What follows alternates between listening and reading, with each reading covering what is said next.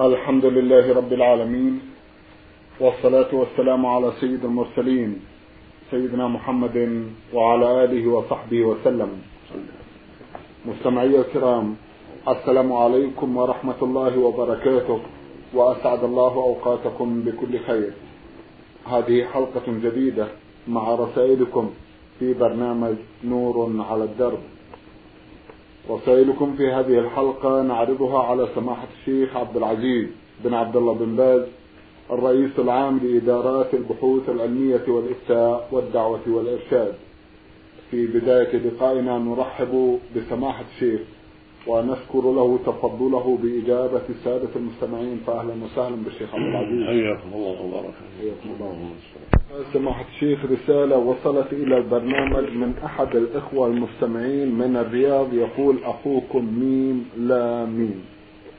أخونا ملخص رسالته أنه متزوج منذ فترة وأنه يصلي ولله الحمد وكذلك زوجته. إلا أنه يشك فيها بما توجهونه سماحة الشيخ والواقع الرسالة مطولة. بسم الله الرحمن الرحيم. الحمد لله وصلى الله وسلم على رسول الله وعلى آله وأصحابه ومن اهتدى بهداه. أما بعد فالواجب على المؤمن اجتناب سوء الظن إلا عند وجود أمارات واضحة ودلائل بينة تدل على ذلك. لأن الله يقول سبحانه يا أيها الذين آمنوا اجتنبوا كثيرا من الظن إن بعض الظن إثم. ويقول النبي صلى الله عليه وسلم إياكم والظن فإن الظن أكذب الحديث. الواجب على الزوج إحسان الظن بزوجته وحملها على أحسن المحامل ونصيحتها إذا شك في شيء توجيهها إلى الخير وعدم طاعة الشيطان في ظن السوء الذي لا أساس له ولا بينة عليه ولا شواهد له. أما إن كان هناك شيء يشهد لبعض الظن فينبغي فيه النصيحة والتوجيه والتحذير مع المراقبة حتى يزول الشك نسأل الله للجميع الهداية. اللهم آمين. الرسالة التالية وصلت إلى البرنامج من الأخ سعيد السعيد السوداني. رسالته مطولة يقول فيها سماحة الشيخ أنا سوداني متعاقد أعمل بالمملكة. كلما ذهبت إلى وطني في إجازة طلبت مني والدتي الحج. وأصبحت تكرر وتلح في الطلب كلما نزلت في إجازتي السنوية. أنا لا أرفض بخلا. فقط هناك أشياء أقدمها على حجها كإصلاح الدور وتعميرها.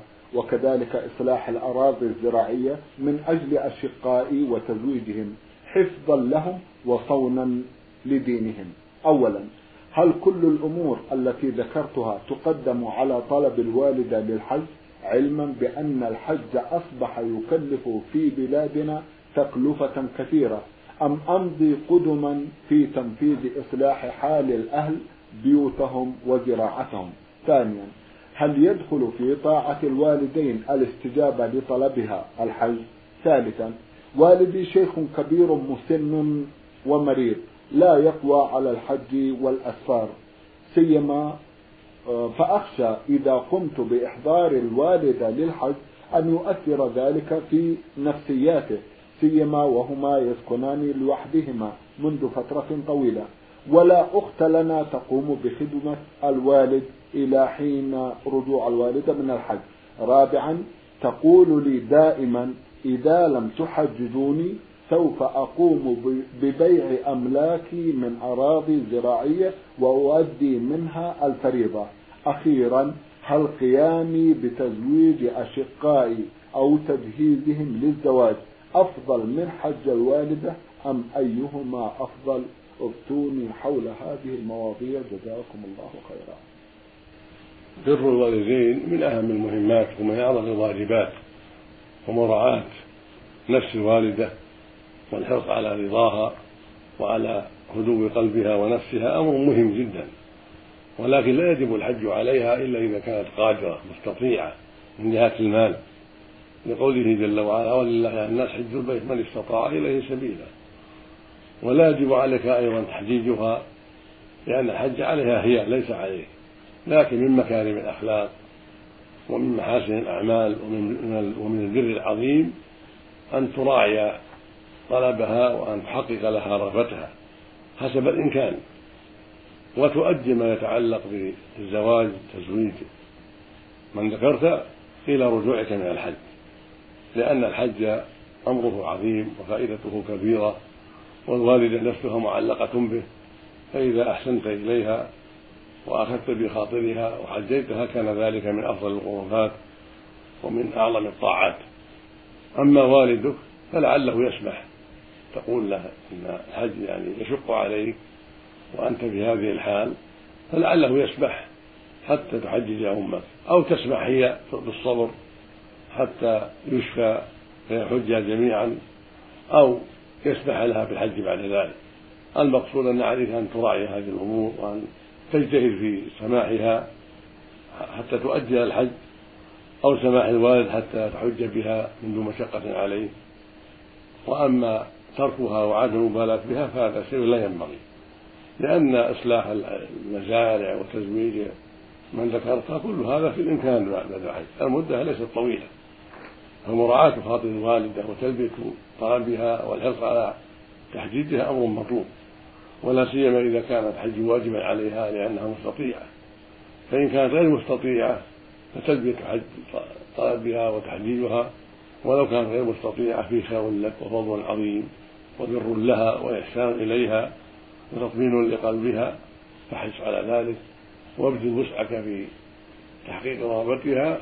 إلا إذا كان الوالد يريد الحج معها وأنت لا تستطيع فاستعمل الكلام الطيب والأسلوب الحسن في تأجيل حجهما جميعا إلى وقت آخر لعله يشفى ولعل الأمور تكون أيسر في الوقت المستقبل بعبارات حسنة وأسلوب حسن أو بتوسيط من ترى من الأقارب والأصدقاء حتى يشيروا عليها وحتى ينصحوها بالتأجيل رفقا بوالدك ورفقا بك فإذا فعلت ذلك فأنت إن شاء الله على خير ومأجور. بارك الله فيكم. سماحة الشيخ يذكر أن والدته لها, لها تركة وهي تقول إن لم تحججوني فسوف أبيع أملاكي وأحج منها. فهل هو الحج واجب عليها؟ إذا كان أملاكها تتسع لهذا نعم. و... ولا تحتاجها في نفقتها فلا بأس. إذا كان والده يقوم إذا كان الوالد يقوم بحاجاتها وغني يستطيع أن يقوم بحاجاتها والنفقة عليها وإلا فنفقتها في مالها. إذا كان عاجزا وأخشى أن تكون هذه الأموال لا تدر عليها شيئا له أهمية حيث يفضل منه ما يحججها.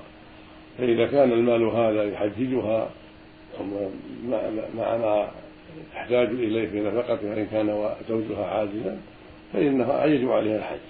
لكن يراعى في ذلك مسألة المحرم. في السفر. نعم. إذا كان ليس لها محرم إلا ولدها فهي في حاجة إليه لا حج عليها إلا بوجود المحرم لقوله صلى الله عليه وسلم لا تسافر امرأة إلا مع ذي محرم. فوجود المحرم من شروط حجها شروط وجوب الحج عليها.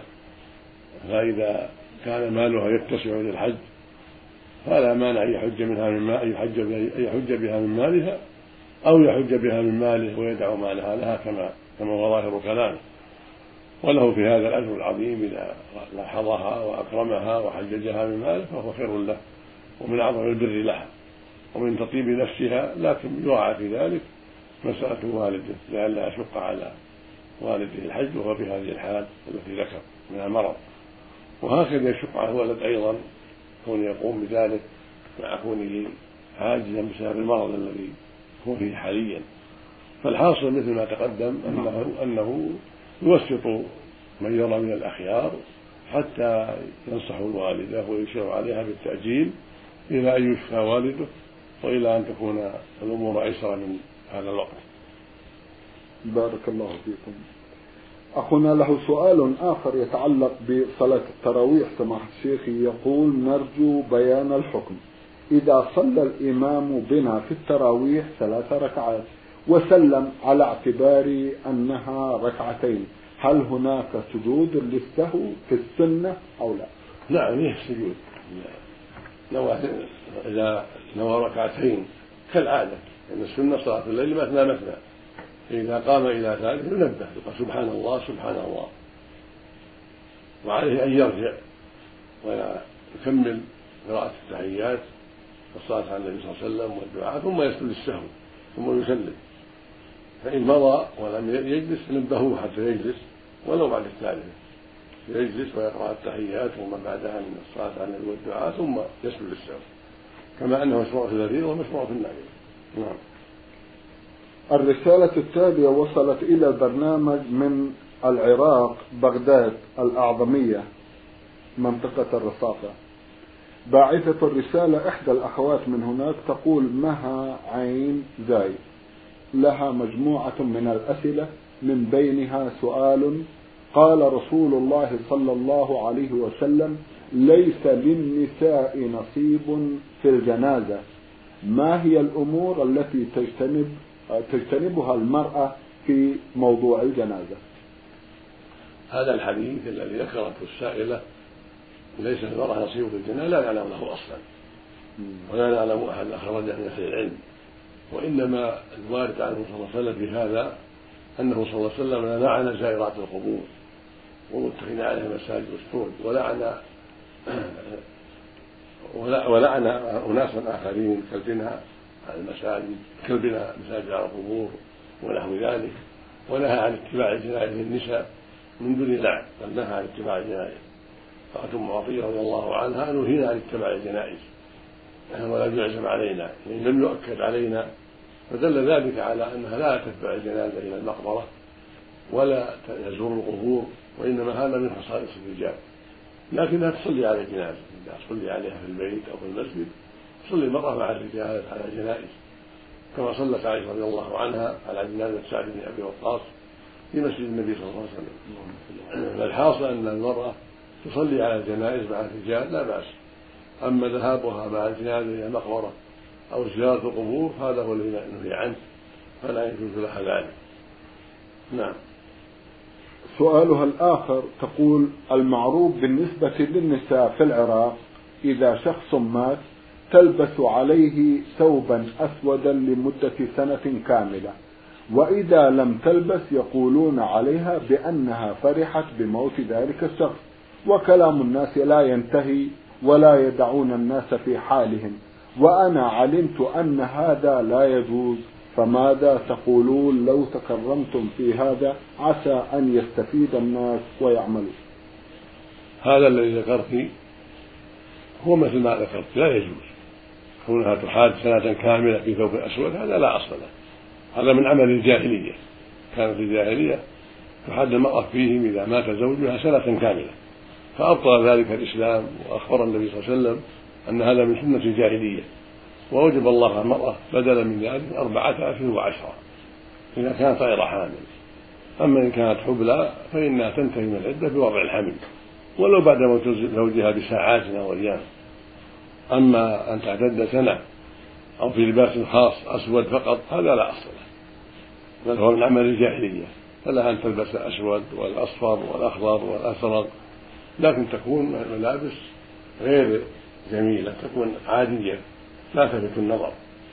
لأنه صلى الله عليه وسلم لها المحادة أن تلبس شيء من الثياب الجميلة المصفوفة قال إلا ثوب العصر وقال أهل العلم إن ثوب العصر ليس فيه جمال. ومشروع لها أن تلبس ثيابا ليس فيها جمال لأنها تعرضها للفتنة تكون ملابسها ملابس عادية لا تلفت النظر. هذا هو المشروع للمحادة كما أنه يجب عليها أن تتجنب الطيب مدة العدة وكذلك الحلية من الحلية من الذهب والفضة ونحوها كاللؤلؤ والماس وأشباه ذلك مدة العدة وهكذا تجتنب الكحل في عينيها والحنة كل هذا مما تمنع من الحادة والحاصل أن الحادة تؤمر بخمسة أمور. الأمر الأول أنها تبقى في بيت زوجها الذي مات وهي ساكنة فيه حتى تنتهي العدة لقول النبي صلى الله عليه وسلم للمحادة أمكن في بيتي حتى يبلغ الكتاب وأجله. هكذا قال عليه الصلاة والسلام أمكن في بيتك حتى يبلغ الكتاب وأجله. لكن لا بأس أن تخرج لحاجة حاجة السوق تشتريها من طعام وغيره أو إلى الطبيب لحاجتها إلى الطبيب لا بأس بهذا أما خروجها لغير ذلك كالزيارات ونحو ذلك فلا فتبقى في بيتها ولا تسافر أيضا لا لحج ولا غيره حتى تنتهي من عدتها. الأمر الثاني أنها لا تلبس الملابس الجميلة بل تلبس ملابس عادية ليس فيها جمال تلفت النظر سواء كانت سوداء أو خضراء أو زرقاء أو حمراء وغير ذلك. الثالث عدم الحلم من الذهب والفضة ونحوها كاللؤلؤ والناس وأشبه ذلك. لا تلبس هذا لأن الرسول نهى عن ذلك عليه الصلاة والسلام. الرابع عدم الطيب لأن الرسول قال لا تمس طيبا يعني محادة فلا تمس الطيب سواء كان من البخور أو غير ذلك من العود والورد وأشبه ذلك. إلا إذا كانت تحيض الشابة فإنها لها أن تتبخر عند طهرها من حيضها كما أمر بهذا النبي صلى الله عليه وسلم وأذن فيه والخامس الكحل ليس لها أن تكتحل ولا أن تتعاطى الحنة لأنه جمال فتجتنب ذلك وما أشبهه. هذه الأمور الخمسة هي التي تلزم يلزم المحادة أن تراعيها وتعتني بها أما ما سوى ذلك هي من بقية النساء. لها أن تغتسل متى شاءت تروس متى شاءت تغير ثيابها متى شاءت تستعمل الدواء ما عندها المرض في عينيها أو غيرها من الأدوية. تطبخ حاجتها في البيت تخدم بيتها تصعد إلى السطح إلى في الليل إلى قمر من وقت القمر تخرج إلى الحوش وإلى الحديقة في بيتها. كل هذا لا بأس به. تكلم من شاءت من من يكلمها من جيرانها أو من غير جيرانها أو من طريق الهاتف التلفون أو غيره. كل هذا لا بأس به. إذا كان كلاما ليس فيه ريبة ولا منكر. فهي من بقية النساء. نعم. لها سؤال آخر سماحة الشيخ تقول فيه هل يحرم على النساء زيارة القبور إذا كان المتوفى أعز شخص؟ قال رسول الله صلى الله عليه وسلم لعن الله المرأة النائحة والمستمعة. صدق رسول الله. لكنني في الحقيقة لم أفهم معنى المستمعة في هذا الحديث. هل يقصد المرأة الفضولية التي تتنصت على كلام الناس؟ أم المرأة التي تستمع الأغاني أم التي تستمع التلفاز والراديو نرجو التوضيح عن هذا. جزاكم الله خيرا. زيارة القبور للنساء تقدم أنها لا تجوز. النبي صلى الله عليه وسلم قال زوروا القبور فإنها تذكركم الآخرة. يعني به الرجال كان يعلم أصحابه إذا زاروا القبور أن يقولوا ضعوا في الأنساب والاستسقاء بالنجوم والنياحة عن الميت وقال النائحة إذا لم تتب قبل موتها تقام يوم القيامة وعليها سلفال من قطران ودرع من جر خرجه مسلم في صحيحه. وبين صلى الله عليه وسلم أن النياحة الموتى من أمر الجاهلية المذموم. الواجب ترك. وقال ثم عطيه أخذ عن الرسول في البيعة ألا نوح. وروى أبو داود رحمه الله في سننه عن أبي سعيد رضي الله عنه عن النبي صلى الله عليه وسلم لعن النائحة والمستمعة. بسنده ضعف بسنده ضعف ولكن معناه له شواهد النوح محرم ومنكر. فلا يجوز للمرأة أن تتعاطى الدواء ولا للرجل أيضا. ليس للرجال ولا للنساء النياحة والنياحة رفع الصوت بالبكاء. هذه النياحة. وهكذا قوله وعرضاه وكاسياه وحر قلباه برفع الصوت كل هذا من النياحة. وأما المستمعة فهي التي تستمع للنوع وتشجع على النوع. تجلس معهن تستمع نياحتهن وتشجعهن على النياحة. هذه داخلة في ذلك لأن جلوسها نوع من التشجيع فلا يجوز لها أن تستمع بل إذا لم تسكت النائحة وجب أن تفارق وأن لا يجلس معها من باب الهجر لها ومن باب الإنكار عليها. فإذا جلست تستمع صار في ذلك نوع من المساعدة ونوع من التشجيع. فلا يجوز أن تستمع للنائحة بل تنكر عليها تنهاها فإن أقلعت وإلا تركتها ولم تجلس معها تستمع لها. أما سماع الأغاني والأشياء هذا شيء بحث آخر. ليس مع النياحة سماع الأغاني منكر على الرجال والنساء. الأغاني من المنكرات ومن أسباب مرض القلوب وقسوتها والضلال عن الحق كما قال الله عز وجل في كتابه العظيم ومن الناس من يشتري له الحديث يضل عن سبيل الله بغير حق يضل عن سبيل الله بغير علم. هذا دليل على أن اشتراء له الحديث يعني اعتياضه سواء بغير ثمن أو بالثمن. أنه من المنكر المذموم. والله ذكر هذا على سبيل الذم لهم والعيب لهم. ومن الناس من يشتري أن يعتاض له الحديث. أن يضل عن سبيل الله. قرئ أن يضل بالضم وقرئ أن يضل بالفتح. هذا يدل على أن اشتراء له الحديث من أسباب الضلال والإضلال بغير علم. ومن أسباب اتخاذها هزوا ولهذا قال بعده ويتخذها هزوا. يعني سبيل الله يعني دين الله. وهذا خطر عظيم. وله الحديث هو الغنى كما قال جمهور أهل العلم. قال أكثر أهل العلم من المفسرين وغيرهم إنه الغنى. فإذا كان معه آلة آلة عزف كالعود أو كمان أو الدف أو الطول كان التحريم اشد كان الإثم أكبر. فلا يجوز ذلك وليس للمرأة ولا للرجل تعاطي ذلك. سواء كان ذلك في التلفاز أو في الإذاعة أو في المسجلات أو غير ذلك أو في الفيديو كل هذا ممنوع.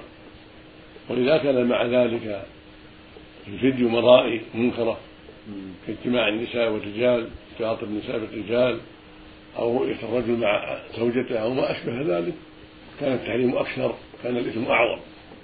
فلا يجوز مثل هذا أبدا لا للرجال ولا للنساء. ولكن مسألة النياحة شيء آخر. النياحة لها تعلق بالميت سواء كان عليه في البيت أو عند قبر أو في أي مكان. فلا يجوز الاستماع للنائحة ولا تشجيعها على عملها السيء بل يجب الإنكار عليها وتحذيرها ومنعها من ذلك. الله المستعان. نعم. جزاكم الله خيرا.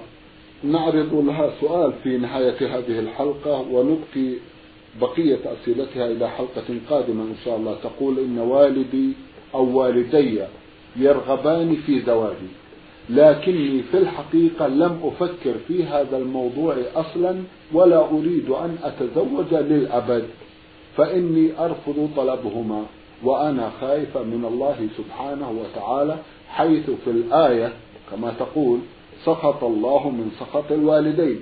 فهل هذا يعتبر نوع من عقوق الوالدين؟ وماذا أعمل؟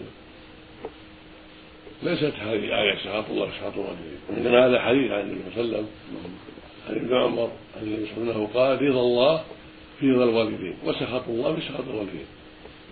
ليس هذا من القرآن بل هذا من حديث الرسول صلى الله عليه وسلم. عن عبد الله بن عمرو النبي صلى الله عليه وسلم المقصود أن هذا ليس من القرآن ولكنه من الحديث. فالواجب عليك أن تنظري في الأمر فإن الزواج فيه مصالح كثيرة وهو سبب للعفة لغض البصر وحفظ الفرج ومن أسباب تكثير الأمة ووجود النسل فينبغي لك أن تنظري في الأمر. ولا تتركي الزواج بل عليك أن تطيعي أبويك في ذلك فقد نصح لك والنبي صلى الله عليه وسلم يقول يا معشر الشباب من استطاع منكم الباء فليتزوج. فإنه أغض للبصر وأحسن للفرج. ومن لم يستطع فعليه بالصوم فإنه له وجع. وهذا يعم البنين والبنات. فكما يجب على الإبن التزوج إذا تيسر له ذلك هكذا البنت يجب عليها ذلك. إذا تيسر لها الزوج المناسب. اختلف العلماء في هذا هل يجب وجوبا أو يستحب ويتأكد أو فيه تفصيل إن خاف الزنا وجب وإلا فلا على أقوال أهل العلم. والأظهر أنه يجب ما تتيسر الأمر وجب أن الرسول أمر بهذا عليه الصلاة والسلام فليتزوج. والأصل في الأمر للوجوب هذا هو الأصل. ولأن طبيعة الإنسان وفطرته تدعوه إلى ذلك. وفي ترك الزواج خطر كبير على الذكر والأنثى جميعا. فربما وقع كل منهما في الفاحشة بسبب ذلك. وربما أطلق بصره بسبب ذلك. فالواجب هو التزوج مع القدرة على الزواج. إذا كان له شهوة في النكاح وكانت له شهوة لها شهوة في الرجال فالواجب هو الزواج. اللهم إلا يكون هناك مانع يمنع من ذلك لعدم وجود ما يستطيع به جماع المرأة لأنه ليس له أرب في النساء أو فيها هي مانع من عيب يمنع من الزواج هذا شيء آخر. المقصود أن ما دام الرجل سليما والفتاة سليمة فالواجب الزواج مع القدرة لما فيه من المصالح العظيمة التي منها غض البصر الجميع ومنها حفظ الفرج ومنها تكثير نسل الأمة الذي أمر الذي أخبر النبي صلى الله عليه وسلم أنه يباهي بها الأمم يوم القيامة. ومنها مصالح أخرى في إيجاد الزواج. فلا ينبغي للبنت ولا للابن ترك ذلك بل ينبغي الحرص عليه عند القدرة. نعم. بارك الله فيكم. الرسالة الأخيرة في حلقة هذا المساء رسالة الأخ محمد محمود إدريس من الرياض. أخونا يقول إنه متزوج من حرمة وله منها أربع أولاد وهي الآن حاملة بالخامس لكن حرمته لا تصلي منذ أن تزوجها حتى الآن. بما تنصحون سماحة الشيخ. هذا منكر عظيم لأن الصلاة عام في الإسلام. وهي أعظم الفرائض وأهمها بعد الشهادتين. كما قال الله جل وعلا وأقيموا الصلاة وآتوا الزكاة وأطيعوا الرسول لعلكم ترحمون.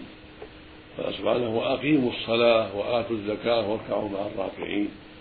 قال سبحانه حافظوا على الصلوات والصلاة الوسطى وقوموا لله قانتين. وقال جل وعلا فإن تابوا وأقاموا الصلاة وآتوا الزكاة فخلوا سبيلهم.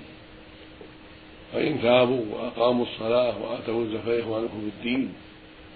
فدل ذلك على أن من لم يصلي لا سبيل بل يقتل. وهكذا ليس أخا في الدين من لم يصلي. الواجب استتابتها وتعذيبها حتى تصلي. ومن تاب تاب الله عليه. فإن أبت لم يجد بقاءه في حباله ويرفع بأمرها إلى المحكمة حتى تستتيبها فإن تابت وإلا قتلت مرتدة عن الإسلام في أصح قولي العلماء. لقول النبي صلى الله عليه وسلم العهد الذي بيننا وبينهم الصلاة فمن تركها فقد كفر. وقال جماعة من العلم أنها تقتل حدا لا ردة.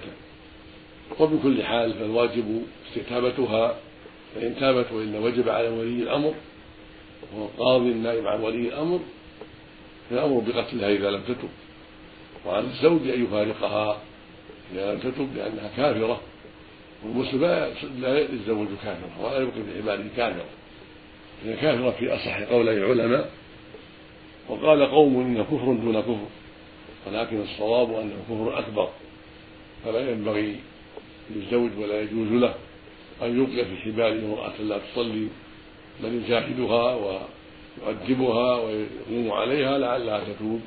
ولعلها تصلي فإن لم تفعل فارقها وسوف يعوض الله خيرا منها والواجب عليه أن يؤدبها وهو وأبوها وأهلها حتى تقوم بالواجب حتى تصلي.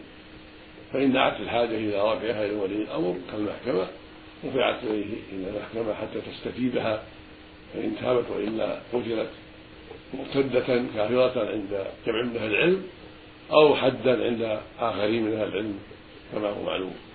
ولا حول ولا قوة إلا بالله. نعم. جزاكم الله خيرا. الواقع كما حقيقة المدة طويلة جدا كونها تنجب آه، خمسة أو أربعة وإلى الآن لم يفكر في هذا الموضوع. يبدو لي أنه مقصر كثيرا لكن لعله يستدرك ما فات ويتوب. فجزاكم الله خيرا. إذ نصحتم لا شك إنه مقصر. لا شك إن السكوت عنها وعدم القيام عليها منكر عظيم. الرسول صلى الله عليه وسلم يقول من رأى منكم منكرا فليغيره بيده. فإن لم يستطع فبلسانه فإن لم يستطع بقلبه فذلك أضعف الإيمان وهو قادر على أن ينكر بقلبه بلسانه ويده جميعا. والله يقول جل وعلا في كتابه العظيم والمؤمنون والمؤمنات بعضهم أولياء بعض يامر بالمعروف وينهى عن المنكر.